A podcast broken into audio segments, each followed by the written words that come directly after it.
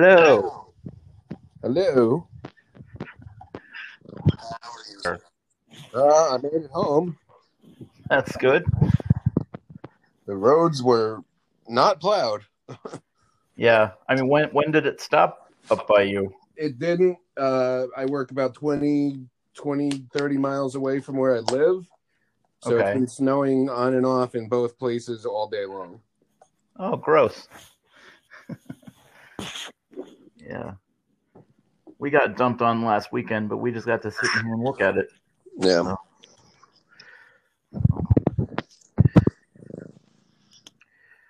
Waiting on the other two. Yeah.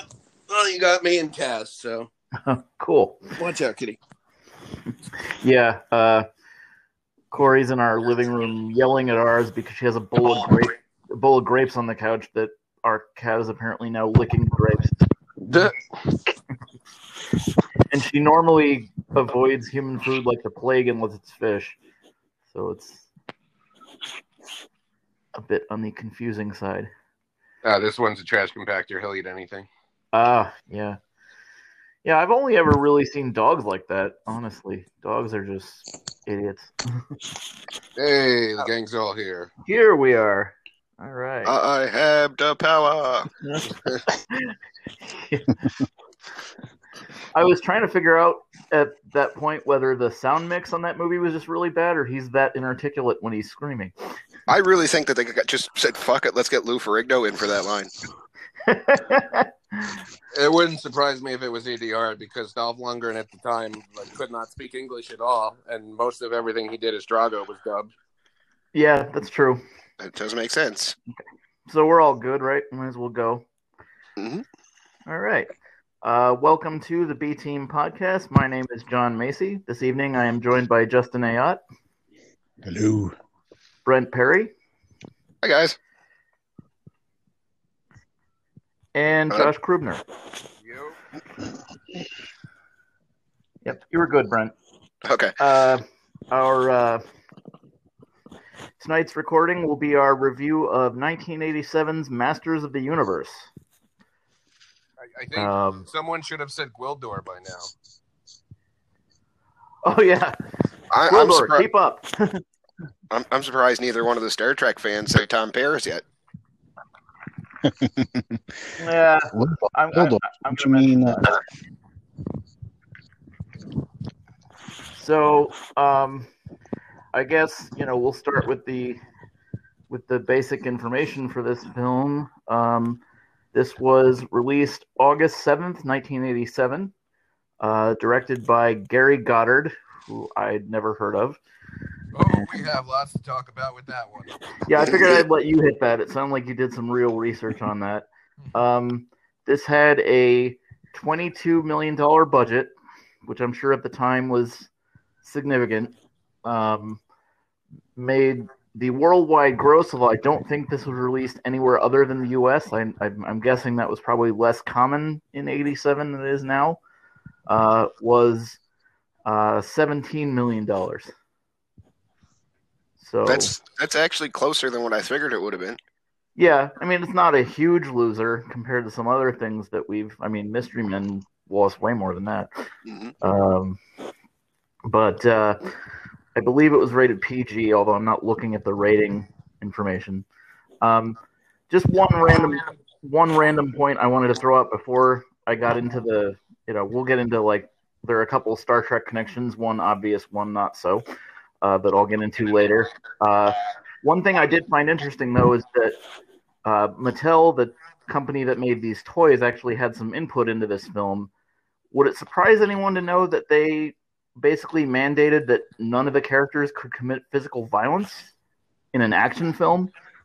Uh, that doesn't surprise me at all. There was a lot of weird '80s rules when it came to like trying to sell stuff to kids. So Yeah. show violence and murder as long as it was against robots and aliens. exactly, or Yep. or, or the undead. yeah. Um, yeah, that kind of sounds like something Hasbro would say because they were, you know, I guess a little more uh, worried about their image back then. And that's that's just it. It was a battle between. It was basically a virtue signal battle between Marvel or uh, Mattel and Hasbro at the time. So Hmm. if Hasbro said, "Oh well, we're going to do this to get the kids," then Mattel went, "Oh, well, us too." it was funny because I, I'm watching the movie before I knew that, right? And I'm I'm watching like all the scenes where Dolph Lundgren's swinging the sword around, and I noticed that everything he does is purely defensive. Yep. So I'm asking myself, like, is he just a shitty sword fighter, and they didn't, and they weren't willing to cut around it, or was there something else going on there? And I went and did some research and found out that whole mandate about the violence, and I was like, oh, okay, well that explains that. So this was what eighty one, right? Eighty-seven. Eighty-seven, so it would have been Oh, filmed 87. eighty-six ish. Okay.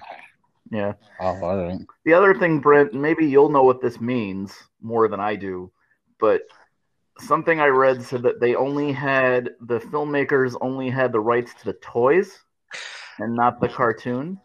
Uh, yeah, well, when it when it came to the toy and commercial rights, like there was, I think He Man's got like four different like official backstories because there was pack-in comics for the toys that they had pulled parts of.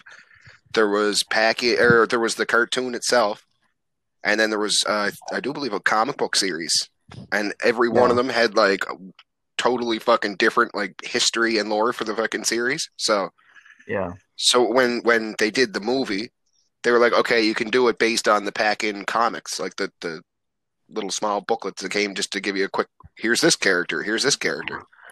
Right. Hmm. Interesting. Uh, well, it's just that way they got to cut out. I think it was Filmation that did He-Man. yeah, I think So yeah, they they, sounds they about right. basically just they just cut out having to pay them a cut. And is that why like Orko's not in here? Because that was Basically, a yes. car- cartoon creation. Yep. Okay. Because I was wondering about that. Uh, somebody want to do the plot real fast? I mean, it's not like Uh, it's I terribly mean- complicated. I, I think Masters of the Universe in general is Brent's wheelhouse. So if you want to give the background to what it is, Sure. Well, in, yeah, okay. There was a cartoon in the mid '80s that was He-Man and the Masters of the Universe. It was bright and it was colorful and it was fun. And this movie wasn't. are you, are you saying it was the toy ripoff of Conan the Barbarian? Uh, well, there was always the rumors that it was, but that's never actually been proven. Although Wonder Bread He-Man is a pretty good uh, giveaway.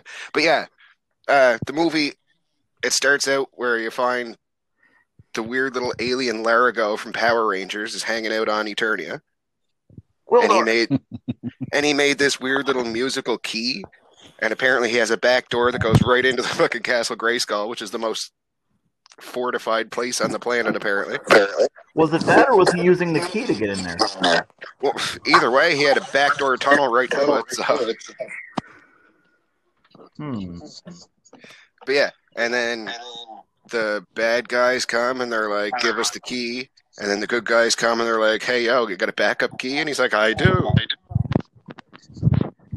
And then, yeah, Skeletor calls them assholes for a few minutes, and then they get teleported to Earth, where they hang out with Monica from Friends.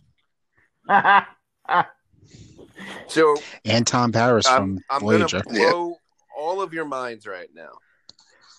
okay. There, there is much, much to be said about the director, and we will get to that. But the one positive thing that can be said, and I mean, maybe it's not even positive. It's just I read this and I was like, huh.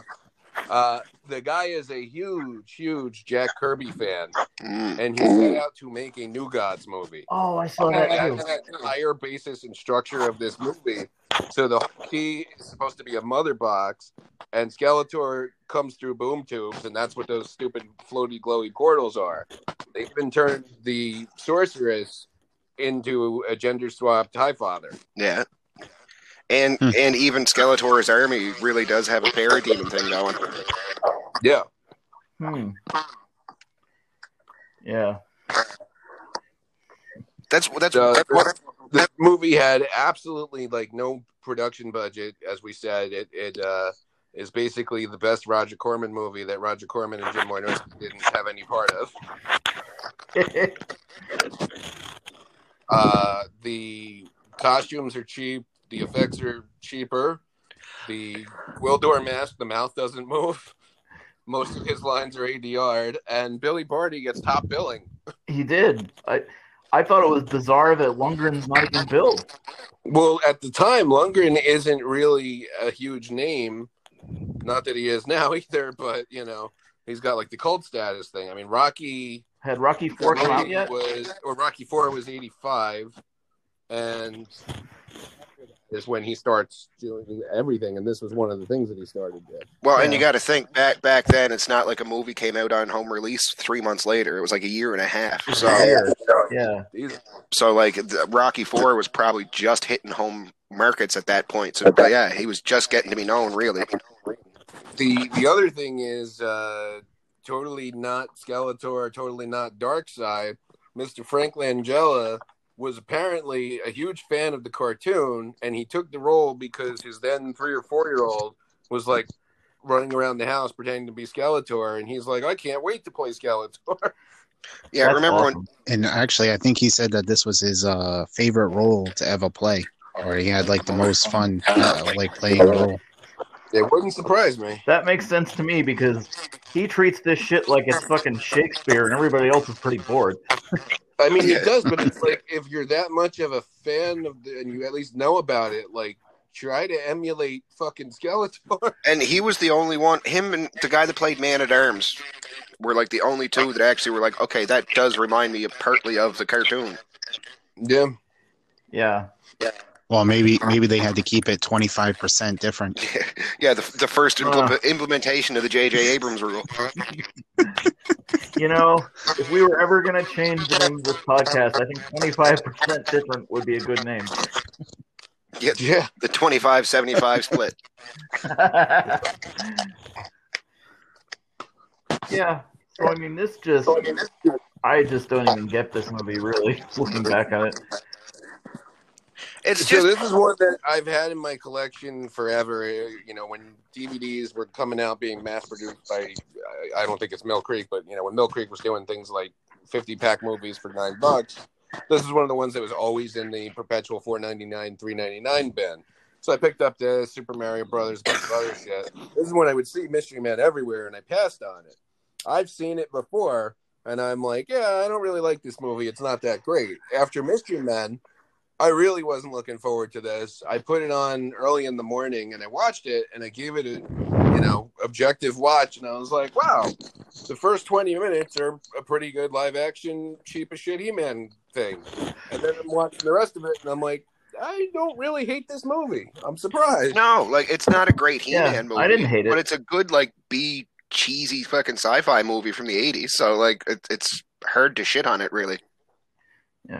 I believe you Yeah. compared it favorably to, like, 70s Doctor Who, Brent. Actually, yeah, I did. It reminded me a lot of like the Sylvester McCoy like end of Who era. Maybe even Colin Baker, but like just the cheap costumes, the like the overuse of like bare minimum sets. Like it, it, it just had a really cheap TV feel. But it, yeah, it worked. Like I got to tell you, I'm uh, I'm probably the one of the group that didn't really like watch He-Man all that much. I have a passing familiarity with He-Man, but at my point, it was kind of like not really on anymore in the 90s and I was mostly familiar with the toys and obviously I knew the, the cartoon and I've seen a couple cuz I have a cousin that's older than me.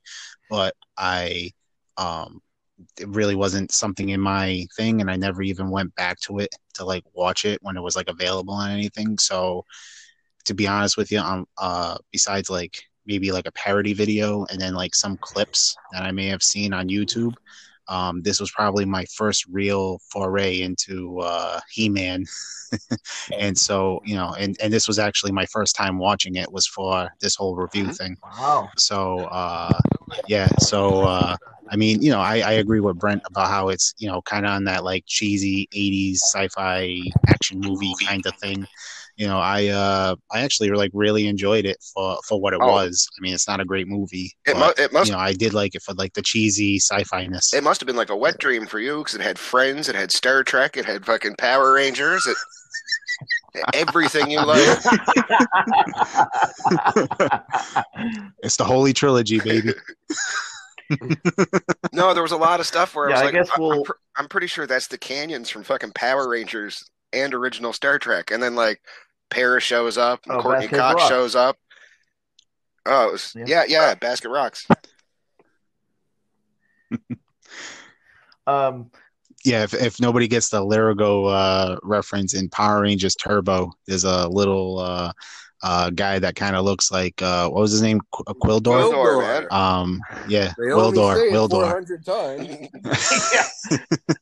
and uh, you know he helps out the Power Rangers in the uh, Power Rangers Turbo movie, which was the direct to DVD one, well, the direct to video at the time. Yeah, I did notice um, there's a couple. I, rem- I remember one in particular, but there's a couple bits where uh, Teela is pretty Power Rangers Teela is pretty racist out to in Gwildor. Yeah. Did it come out in theaters? It did. I'm sorry to cut you off, but yeah, no, it totally came out in theaters. Oh, yeah, I saw like it. a weekend. Oh, I probably watched it in theaters I- then. I don't know. I can't remember. I remember seeing the first one in theaters. And that's probably why you didn't get to go see the second one in theaters. No parents were going to sit through it again. Yeah. As I was saying, I got a laugh out of the fact that Teela is pretty racist toward Gwildor. Yeah, she is. Oh yeah. At some point, she was like, and I forget what they said his race was, but at one point, she's like, always trust a Flanerbian or whatever the hell his race was to find a, a soft place to land. Yep. I mean, you could say shit like that back then. That's true. And I love how they're like, okay, we got to go on this super stealthy mission on this planet we've never seen to save our planet. And they all end up just chilling, hanging out, eating a bucket of ribs. Yeah. I love how well. There's a reason for that, actually. So let let's talk about the. Uh, well, we'll do what someone that uh, gets a lot of uh, undeserved airtime likes to do, and we could talk about who made it because holy shit! So you have a director mired in scandal because he uh, apparently used to go on uh, young boy date raping sprees with Bryan Singer. Oh, Oh God. Yeah, oh yeah, the, the shit that we found out about Gary Goddard. Ooh, I knew I heard the name before. Uh, Yeah. He, he also didn't do anything. This was like his first and only movie. His directing credits are the Spider-Man 3D ride from Universal, Terminator 2: Battle Across Time, which is a 3D movie ride show from also Universal in like the 90s. Um, and then what was the other one? I don't know. It was like Honey, I Blew Up the Audience or one of the other things that they play at Disney. It might have been Jurassic Park the ride. I don't know. Um, so yeah, he, he was awful. Um, the score, you've got the guy from Rocky, you've got Mr. Bill Conti. Then you have the producers or the people who did Superman 4 at the same Yeah. time. Remember him going? Uh, the writer wrote Supergirl. Ooh, that makes sense. Yeah, so when you said, well, you got these people who like, you know, crash land on Earth and they go and they get ribbed, because that was the plot of That Supergirl. was the plot of Supergirl. Yeah. Crazy evil witch. Yeah. Yeah. I also uh, saw that they did have they did have a sequel to this written that um, They they did, and it became uh, the Jean Claude Van Damme movie Cyborg. Yep.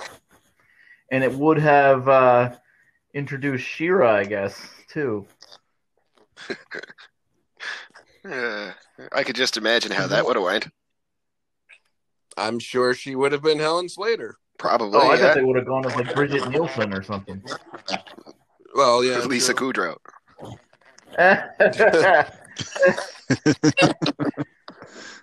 so this must have been So yeah, if there's any part of the plot that just is terrible, uh, it's pretty much the Courteney Cox aspect. Yeah. Courteney Cox is in the movie because her parents die in a plane crash, but they had like a private plane. and I guess her dad like just crashed or something. Uh, and then she's there to say Gwildor and follow the plot till Dolph Lundgren and Skeletor show up, and then they leave, and then they have to go and find them. But let's because like let's not forget it's a plane crash. These things happen. Like a, a mechanic who soups up the car. Yeah, Did, did the boyfriend actually say that at some point? I missed it. Tom Paris at one point goes, "Julie, your parents died in a plane crash. These things happen." it's just like holy shit. Holy fuck! Well, I mean, didn't uh I mean this came out what, 87, so they had just gone through a decade of uh people uh what taking over airplanes and Oh, stuff in the 70s, Yeah. hijacking. Well, if for that case, you might as well say, "Oh, well, Julie, your parents died in a fucking shuttle crash explosion. Things, things just happen." Yeah, right. Challenger was here before. like, Oh, I figure I should just come out and say it for anybody who anybody who's not as uh, Star Trek conversant as the four of us are, and we've mentioned it. We've mentioned it a couple times that uh, Robert Duncan McNeill, who plays the boyfriend in this movie, was also uh, Lieutenant Tom Paris on Star Trek Voyager for that show's entire seven-year run. and uh, And for anybody who isn't uh, aware, uh Monica is a reference to a show that some people may know as Friends, and that was on for about 10 seasons. yeah, that, that short-lived NBC show. Yep, Yeah. big And- failure that one. The principal from fucking Back to the Future was there. Just I was shows just up. Shows up as a pissed off cop. Yeah, He shows up as a pissed off cop, drops a few curses just to raise the fucking PG level, and then he's good to go. He's like, "All right, I'm gonna stay here in fucking Eternia." like, Well, he, he And then- was and then supposed that to, to, be, uh, uh, Dan Turpin. Mhm. pretty much. and yet he never said. Oh yeah, Black not yeah. If it would have been a New Gods. It would have been. Yep. and not to jump all the way to the uh not to jump all the way to the end though but there is another back to the future uh uh reference at the end Is there? yeah when uh she has to go back and she's like take me back to my parents and she goes back in time and saves the parents from dying Oh, you, you mean where the ADR line for Gwildor to say, I can send you back in time to resolve the plot conflict? We didn't address the entire movie. Yeah. Yeah. Oh shit, we brought you in this. We might as well give you a happy ending. We'll give you a happy ending. Like, literally, there, there's no mention of this at all. And then as he's going to send her back to Earth from Eternia, he goes, I can send you back in time anywhere you want to go. No, I just want to go home. Wait, send me back to. All I heard was her scream Gwildor, and then it went white. So like, That's pretty much Well, what she, she says, "Send me back," and then she cuts off because she gets zapped back to work to Earth.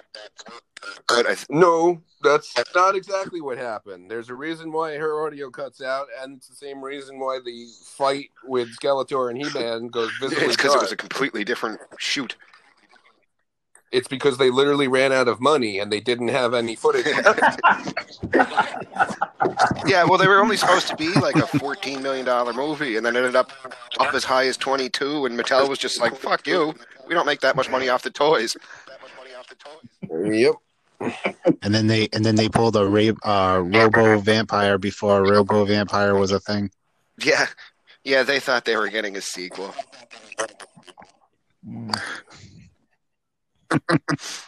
Well, they have uh, Skeletor fall down the Death Star reactor, which apparently doesn't kill anybody. So, uh, and then I always thought he ended up in like a pit of acid or lava. Apparently, it's I think he. water. I think, and then he. I'm pretty sure he landed in Gollum's cave.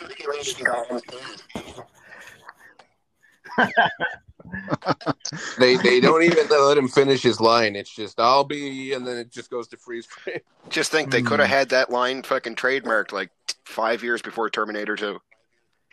now Terminator was out already. Yeah, Terminator One dropped that line. Did first. Terminator One? Yeah, it did. It's when he Yep. hits the police station. And then Okay. drives through the front window of the police station with a Ford Bronco. See, because when I think of that line from Terminator, I think Terminator Two when he's about to be lowered down into the fucking smelt smelting pit. Yeah, most most people did. He said it in um, Terminator. He said it in I want to say it's either Running Man or Commando. Probably both. Uh, I think it was Running Man. And that's also probably a reason why both Running Man and uh, uh, Predator had like a ton of uh, catchphrases for him to say throughout the whole script. Hmm. Well, I mean that, and it was a John McTiernan movie in the middle of 1987. Like you know, at that point, the 80s was nothing but cocaine and, And catchphrases. Arnie couldn't remember big long lines of dialogue, so it was kind of one-liners were the only way to get him actually reading his own lines. Hmm. Yeah. Uh, so yeah, there's not really much to say about this movie. No, not for plot line or anything. It's, it's more the behind the scenes. I mean, the plot is pretty simple. Um, He Man, Gwildor, Man at Arms are stranded on Earth. They have to get back. Monica from Friends helps them. Skeletor shows up. Then he whips He Man. And then he gets the anti life equation and turns into There's Shao Kahn. one scene where he's like, "Did you assemble my minions?" And Evil Lynn's like, "Yes," and she like gestures, and it pans over in a room that's like three feet. It's like three feet across, where like Skeletor couldn't have possibly missed seeing them. And there's like four mercenaries that are standing there, and I'm pretty sure. I'm pretty sure Todd McFarlane ripped off one of them to make uh, Overkill for a Spawn series. Hmm. It wouldn't surprise me because you had like discount Beastman and even more discount Trapjaw. It reminds me of uh, in in Power Rangers when uh, it's the Green Ranger uh, miniseries and they introduce Scorpina, and it's like, oh, we have this super warrior, and then they just pan over like two inches, and all of a sudden she just appears out of nowhere because they had to cut and paste it from a different episode of uh, the Super Sentai. Now, Yep. here's like a a fundamental thing with this movie that I not that I didn't get it, but I just sort of I'm wondering more about the mindset of it. Like, and this is a this is a complaint I've heard about more recent films where studios feel the need to do this. Like, I get the idea that a lot of why this was done was budgetary, probably because they didn't have a lot of money to make this to begin with. But like, I've always heard this thing that studios believe that if you don't set some part of these sci-fi movies on Earth, that your average audience is too dumb to comprehend it. Like, I heard that that complaint as late as Guardians of the Galaxy, which has you know almost no Earth involvement whatsoever, and then the second one has none. So, Well, I think So it's true now, or it's it's mostly true now. It wasn't in the eighties. All it was was that they had the script for Supergirl and they just reverse engineered it. hmm, yeah, pretty much. Okay. But like, I mean, 1987, Sword and Sandals Fantasy. You're talking about like 40 movies, most of them not even from America, where like maybe one percent of them ever even features Earth. Most of them take place in fictional Well, universes. best example of that is another 1987 classic, The Barbarian. Ugh. We knew you that had was to, coming. you had to know it. Well, plus plus if you're going into uh, if you're going into fantasy movies, uh, the probably one of the biggest. Well, I guess some people call it a sci-fi movie, but one of the biggest space sci-fi, I mean space fantasy movies is Star Wars. Wow, I really that thought never takes place on Earth. Gordon. Yeah. Well, I mean, yeah, Star Wars I never mean, takes place on aliens. Earth. That doesn't. There's no Earth in that. That's right around the same time span, right? Right. So, Yep. Yeah. That's, but it's funny because I remember the first time I ever watched this movie.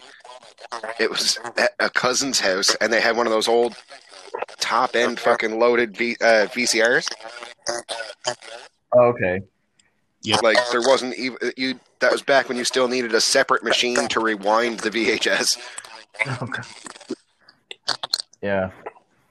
So, I do miss well, I mean, it was just a totally different time. Like the audiences weren't into like crazy fucking fantasy for the most part. So I do understand why you'd throw in some ties to Earth. Like the kids would get into it, but the parents wouldn't. I mean, if you're trying to get the parents to get your kids into the theaters, you kind of need to appeal to both groups, right? So, Yep.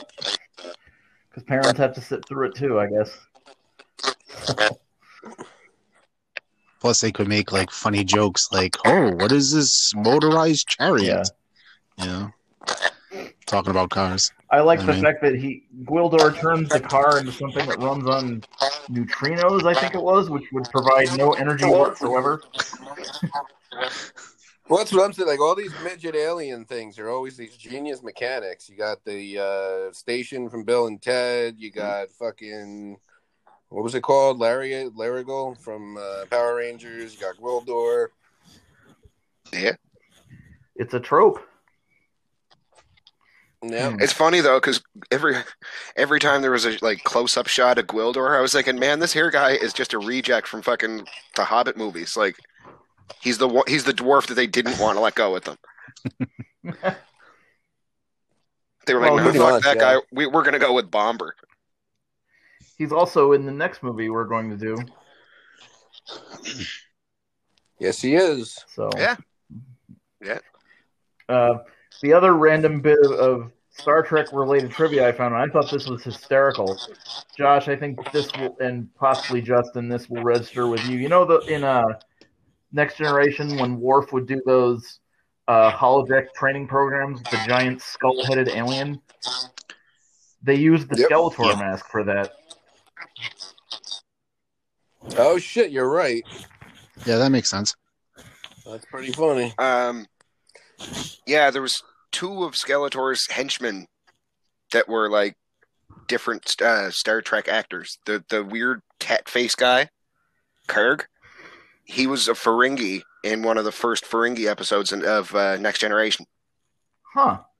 He wasn't like the main guy, but he was one of the little lackey Cool. dudes. Okay. Like back back during the point where they still thought the Ferengi were going to be the main villains of TNG, which Yeah, like really one. early on. Like I think it was the second appearance of Ferengis overall. Oh, yep. I think I probably know which one you mean then.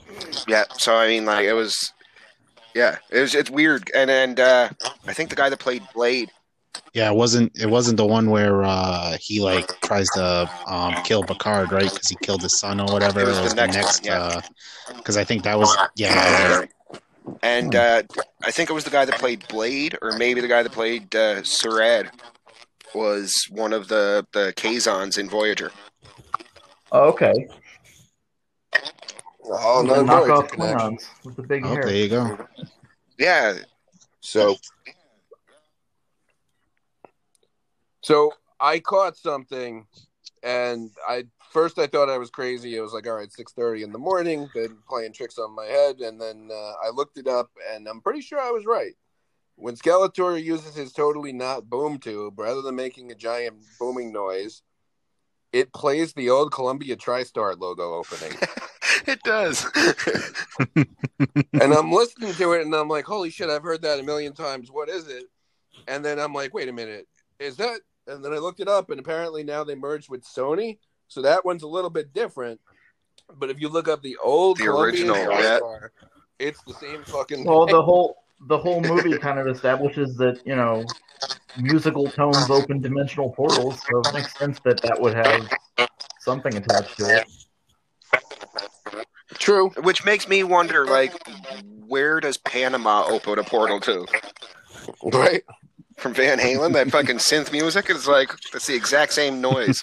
Well, that also made me wonder as I was watching it, like on Eternia or, or wherever they came up with this technology, do they not have like, do they just prohibit like bands from playing anywhere because like suddenly somebody will start playing and this portal will open to somewhere like right in front of them? Well, they wouldn't be playing a synthesizer. Yeah, I think you need the key to actually make the portal happen. Also, uh, a little side note. Now that we're talking about synthesizers, um, I uh, I was watching. Uh, I was you know talking with Brent about those Toy Galaxy YouTube videos. Mhm. Um, I didn't realize that in Shirley Walker's band for Batman the animated series, the guy on uh, the synthesizer, Hans Zimmer. Huh. Weird. Yeah. I found I found that out from that video. I was like, oh my god, I didn't realize. That, I love those fucking Toy Galaxy and retro blasting things just because you get so many weird little facts that it's like I never would have fucking found that if I was looking. Like, Hmm. Yeah.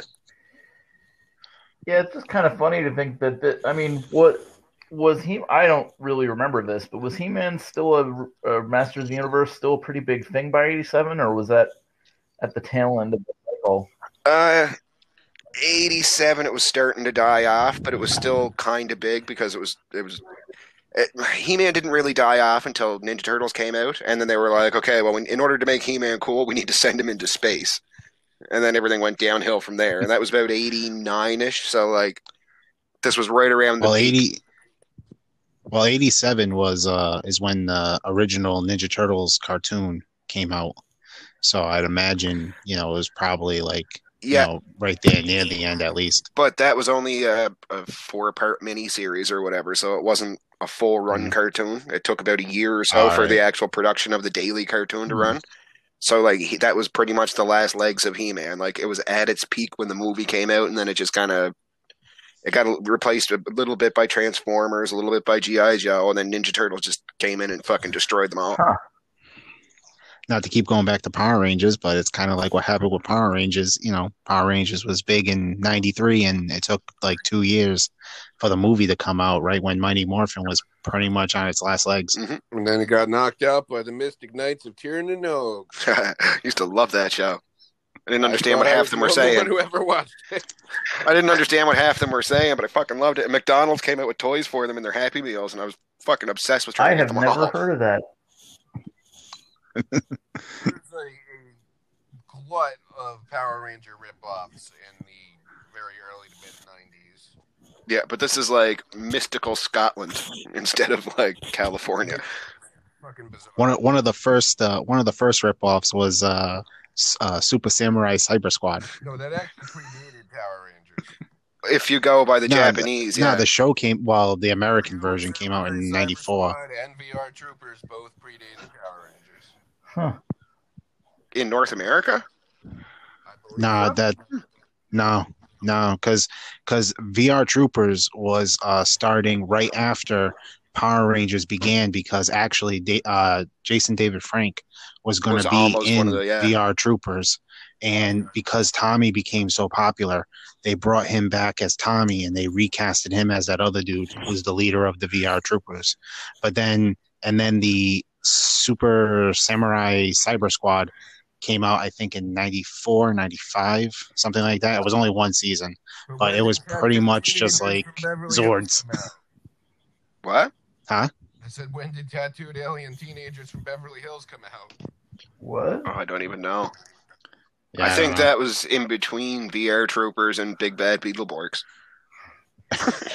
and then and then the big bad Beetleborgs became the villains in like uh what was it in space Yeah, something like that. or Hey, Forever Red, something like that. Uh, no, no, Forever Red. That's what it was when all the Red Rangers came Uh, back. The Psycho Rangers. Yeah, no, the yeah the uh the Beetleborgs. It was the it was the green Beetleborg and then the black suited guy who I think was the bad guy. They both came back as villains in uh, Forever Red. Jesus Yep. Christ! Now I know. Now let's I just know how everyone feels when I start just going buy- on about Star Trek. Holy fuck!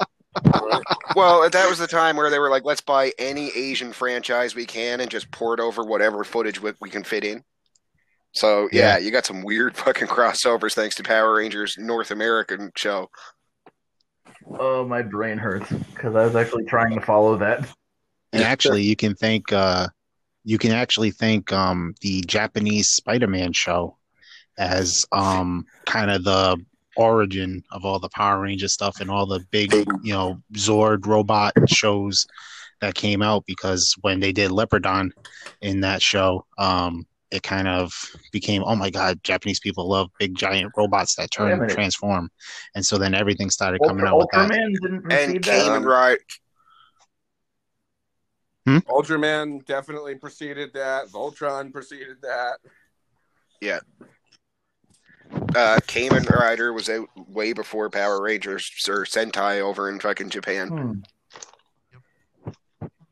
So I mean, like, yeah, Power Rangers was a weird mix of just everything at the time, and then when when the North American company Saban got it, fucking ported it over, they just mixed in like seven other shows too. So Yeah. Well, that was because uh, Saban, uh, when he was over in Japan, he was watching uh, the Sentai show, and he was like, "Oh, we gotta make, we gotta bring this over to America." And it took him like, I think it took him like three or four years to get Hmm. it over here. Probably take at probably, least yeah. that long to get the rights. But I mean, Hmm. well, when like I said, it wasn't just the rights to the Sentai Rangers from Japan; it was the rights to like seven different shows, and he just slammed them all to fucking together. So Hmm. Yeah. Yeah, because they tried doing, uh, I think they tried doing uh, Kamen Rider by itself, but then he ended up becoming like, uh, I know he was in the beginning of like the season three premiere when they're trying to find like the ninja powers because they can't use the movie stuff in Mhm. the show at that point. And um, I think the Kamen Rider guy is like the guy that helps them like try to find the ninja powers or something. Yeah. And he like shows up for like an episode or two, and that was supposed to be like a crossover thing to try to get his show going. But uh, his uh his American version of the show uh never really took off. I think No. that was on for a couple of episodes to maybe a season. Yeah, like I. I think they aired like the pilot, and then they were like, "Yeah, no one's gonna watch this, so we're just gonna cancel our fucking plans." And I think they released like seven episodes on DVD at one point, but that was that was just to try and make some money back off it because they filmed that much. it was probably Shell Factory. I think it was actually. yeah, yeah, they got the rights to everything from, from those uh, I did have things, one question things. about the actual movie that Brent, maybe you can answer this because it was unclear to me. Um, about halfway through it, right? So Skeletor is trying to perform this whole ritual to get, you know, the power of Grayskull or whatever, obviously, right? So at one point, I figure that's a done deal because he gets the sword, or like while He Man and all the other people are on Earth, he suddenly seems to turn it into like, I need He Man alive for the thing. Like, but they never say why. Like, is that just because he wanted. Because he wanted He Man to watch it happen, or was He there like some actual component of that? Um, he wanted He-Man to kneel to him. He wanted to become the master of the universe, and the way you do that is uh, it's kind of like the dark saber. You got to wield the sword, and then the other person Yeah, has I to submit. I was just gonna say, but I was just gonna say, basically, it's the same idea as like Bo Katan getting pissed off at Din Djarin and Mandalorian for winning the dark saber. Like, Because it kind of read to me but like um, it kind of read to me like He-Man was They- they somehow do- a component of the ritual, and like I was like, oh, that's a strange thing to decide halfway Well- through your fucking movie. I think there was supposed to be like a connecting line somewhere that got cut because like he says we need the magic that the sorceress gave to the sword in order to transfer the power and then he gets the sword and he's like oh shit we need he-man too so i think at some point it was supposed to be like oh we need to take the magic from he-man Yeah. and the sword but they never actually say Right. that so that's just a guess I uh, So, so what Justin probably doesn't know because he definitely didn't watch the Christmas special. Uh, at the beginning of every Masters of the Universe, He-Man says in voiceover, "I am Adam, Prince of Eternia. One day I held aloft the magic sword and got the power of the Castle Grayskull. when i When spoke the did magic that, words i the- have the power When he did that, he became the master of the universe. And Skeletor, in the show, basically wants the castle more than the power." But in the movie, he wanted the power more than the castle. He didn't You give a wanted the castle because it looked like his mom. see, I when Well- see when uh, when I was watching this movie, it seemed like it was more uh, like after he got the sword from He Man, he had him there mostly so that way, like the people of Eternia could see him bowing to Skeletor, and it would like make everybody else easier to bow down to him. That's Stop the other doing way that that you can sense. tell how cheaply this was made. There were no people of Eternia. I really hope you were. I, I really hope you were talking to your cat and not your good lady wife.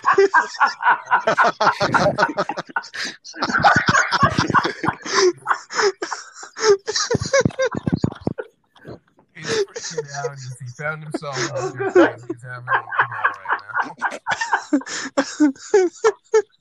I just broke Macy and fucking Karen. Oh man, this this show is off the rails. We're talking about Power Rangers. We're talking about people eating shirts. Well, it's because there's so little to talk about about He-Man overall. It's like, all right, there's not much left to say at this point, but I'm having So fun. Star Trek Voyager.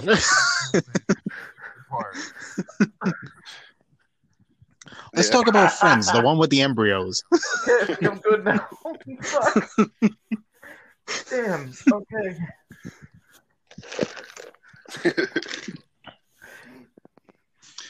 Yeah. So I mean, I I Are, are we sure I'm the only one who smoked a joint before this recording? Oh, it's been a long week. Holy shit. I think that was a laugh that uh, Macy Yep. needed.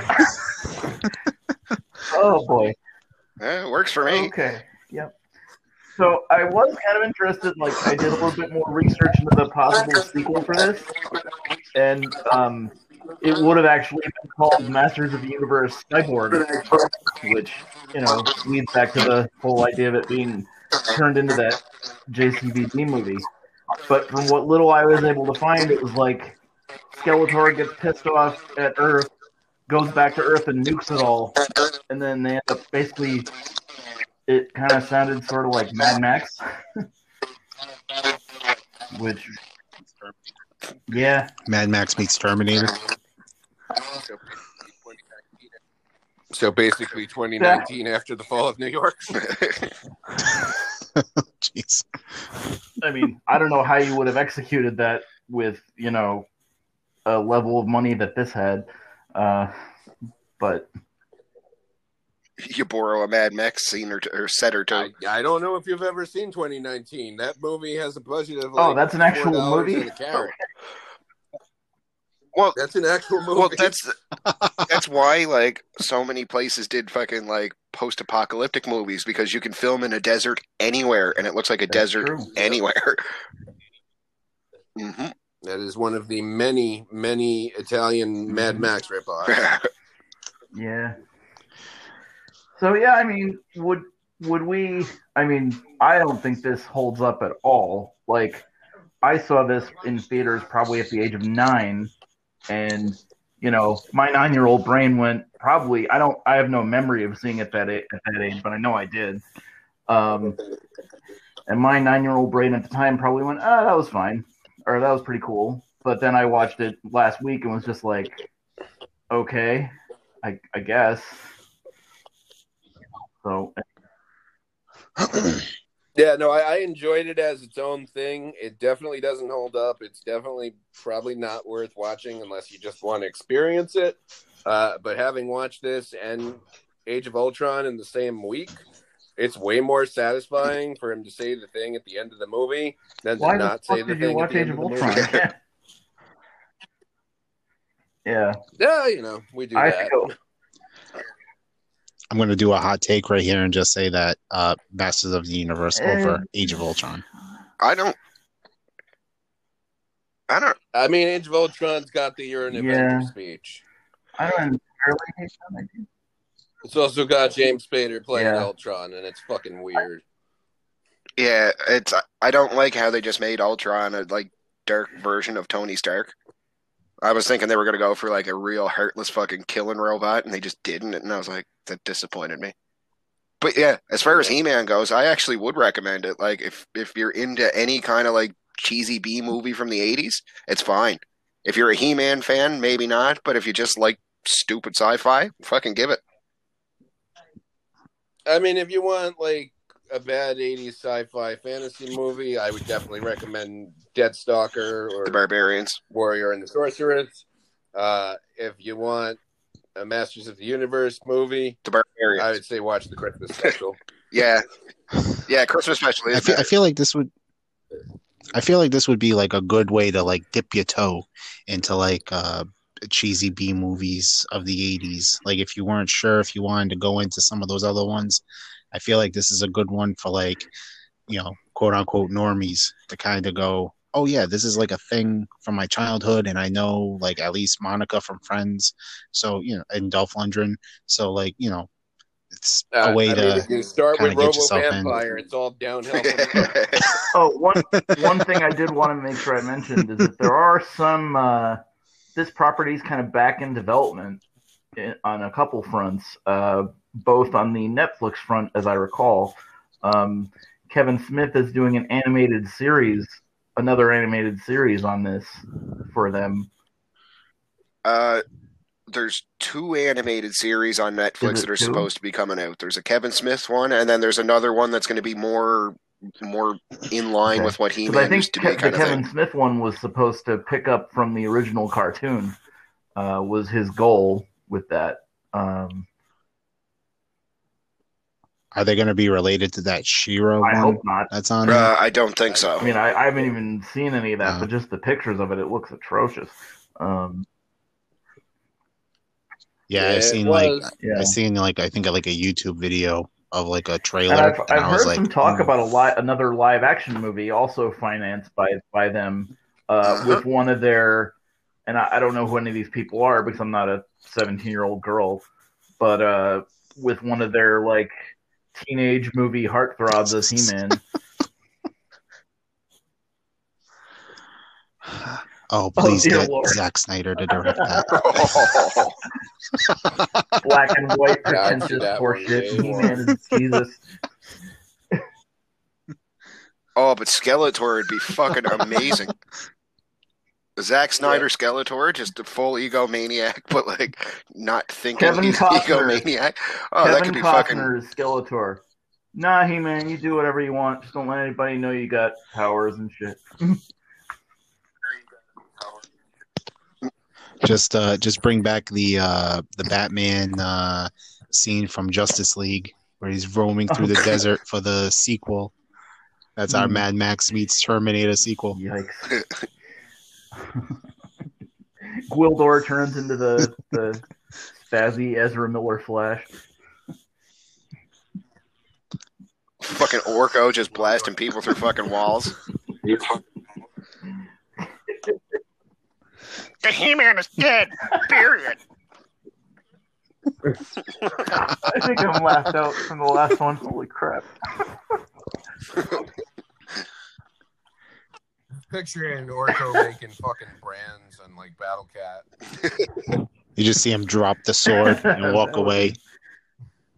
Oh, the best part of a Gray Skull isn't my best part of a Sm- Snyder fucking He-Man movie is that you know that He-Man would beat the piss out of Battle Cat into submission before they become friends.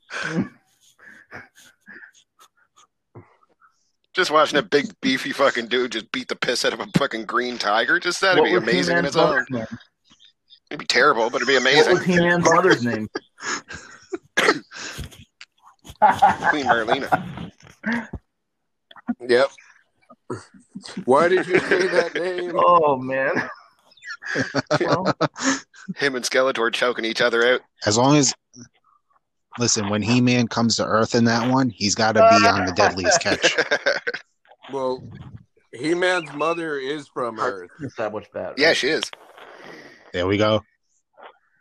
Yeah, that's we, we were Not talking. in this movie now. We talk about that in the uh, Christmas episode because she's just like Christmas in Eternia, and all the Eternians are just like, "Quit pushing your Earth religion on me, bitch." it's fucking great. This is Life Day. Yeah. Uh,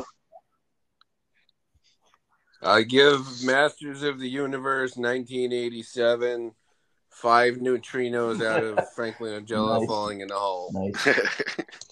So I guess if we're done with the main topic, I guess we can get into sort of the things that we're planning on doing in the next couple weeks. Again, I, I started to like the idea of uh, promoting our next couple weeks on each of these, just to give people an idea of what we're what we're looking at. I don't have the uh, the schedule I sent you guys in front of me because it's on my work computer. Um, can any? I know what we're doing next, but can anybody uh, lead the rest of that? And and actually, uh, our next direct recording would be we want to do one of these on 1989's Willow. Um, so that will be coming soon. Josh, do you want to explain that scream thing you want to do with Sarah a little more? Because I don't really get what it is that you're doing there. Uh, yeah, so we watched two movies. Uh, we watched Scream 4, uh, and then we went back and watched Scream 3 because we hadn't previously given our thoughts on that one. Uh, Sarah definitely likes Scream 4, uh, and I'm a fan of Scream 3. So we decided we're going to have like a Okay. informal Great. podcast discussion on them. Maybe it'll be a debate. Maybe it'll be Okay. a, a wrap up. I And, don't know. Uh, where it goes. I don't, like I said, I don't have the exact schedule in front of me, but I know we will be continuing the uh, the CW review pods.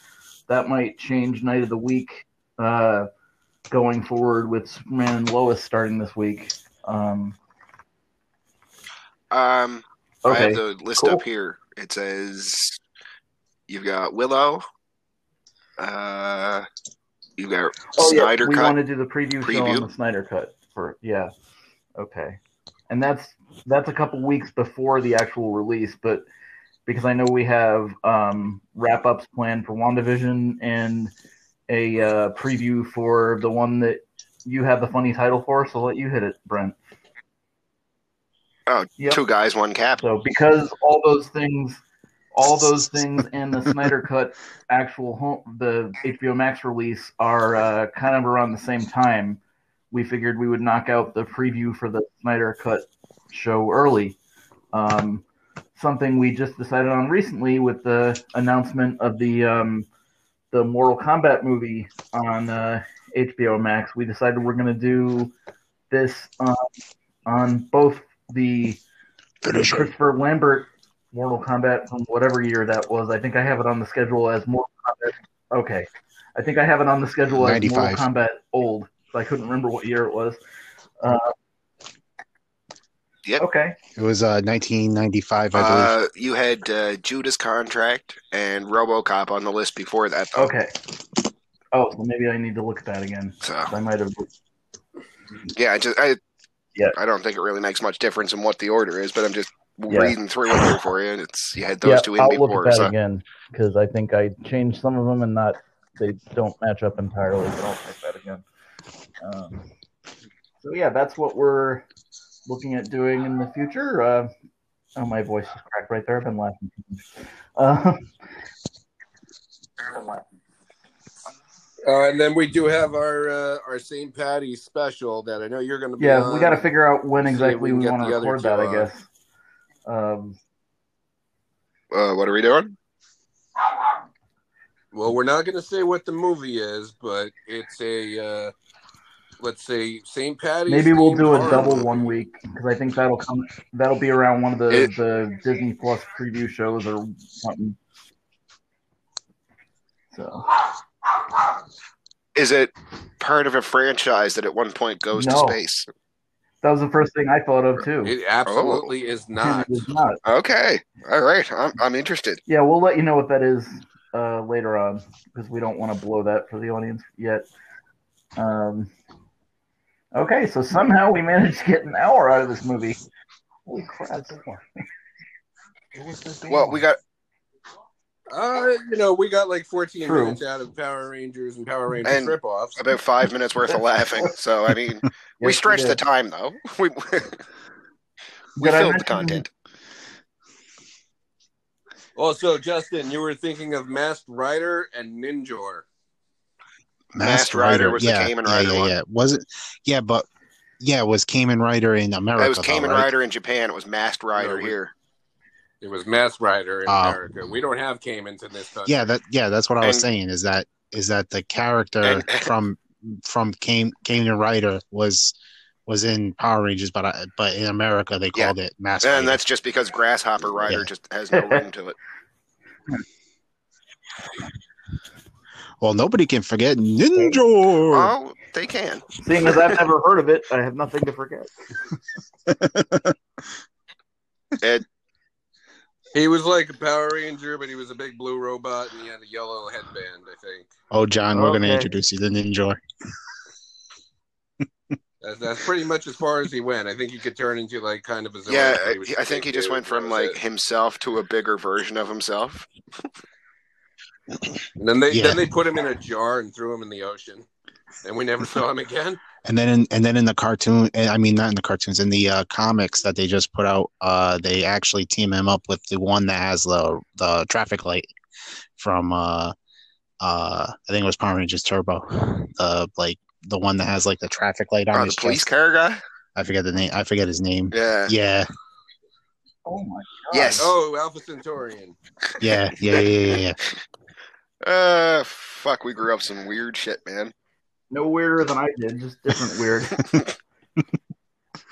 I mean, Fair I'm enough. not in I'm not in love with it, but shit like Legend is a drug trip. I mean, eh. you know. As someone who's been on drug trips, yeah, I guess not so I have much, r- but no yeah. real concept of that. So whatever. But yeah, fun hour, gentlemen. Um, we'll have to do something with the four of us again soon. Oh yes. Okay. Night, boys. Yeah. All right. Sounds good. Night, guys. Peace. See ya.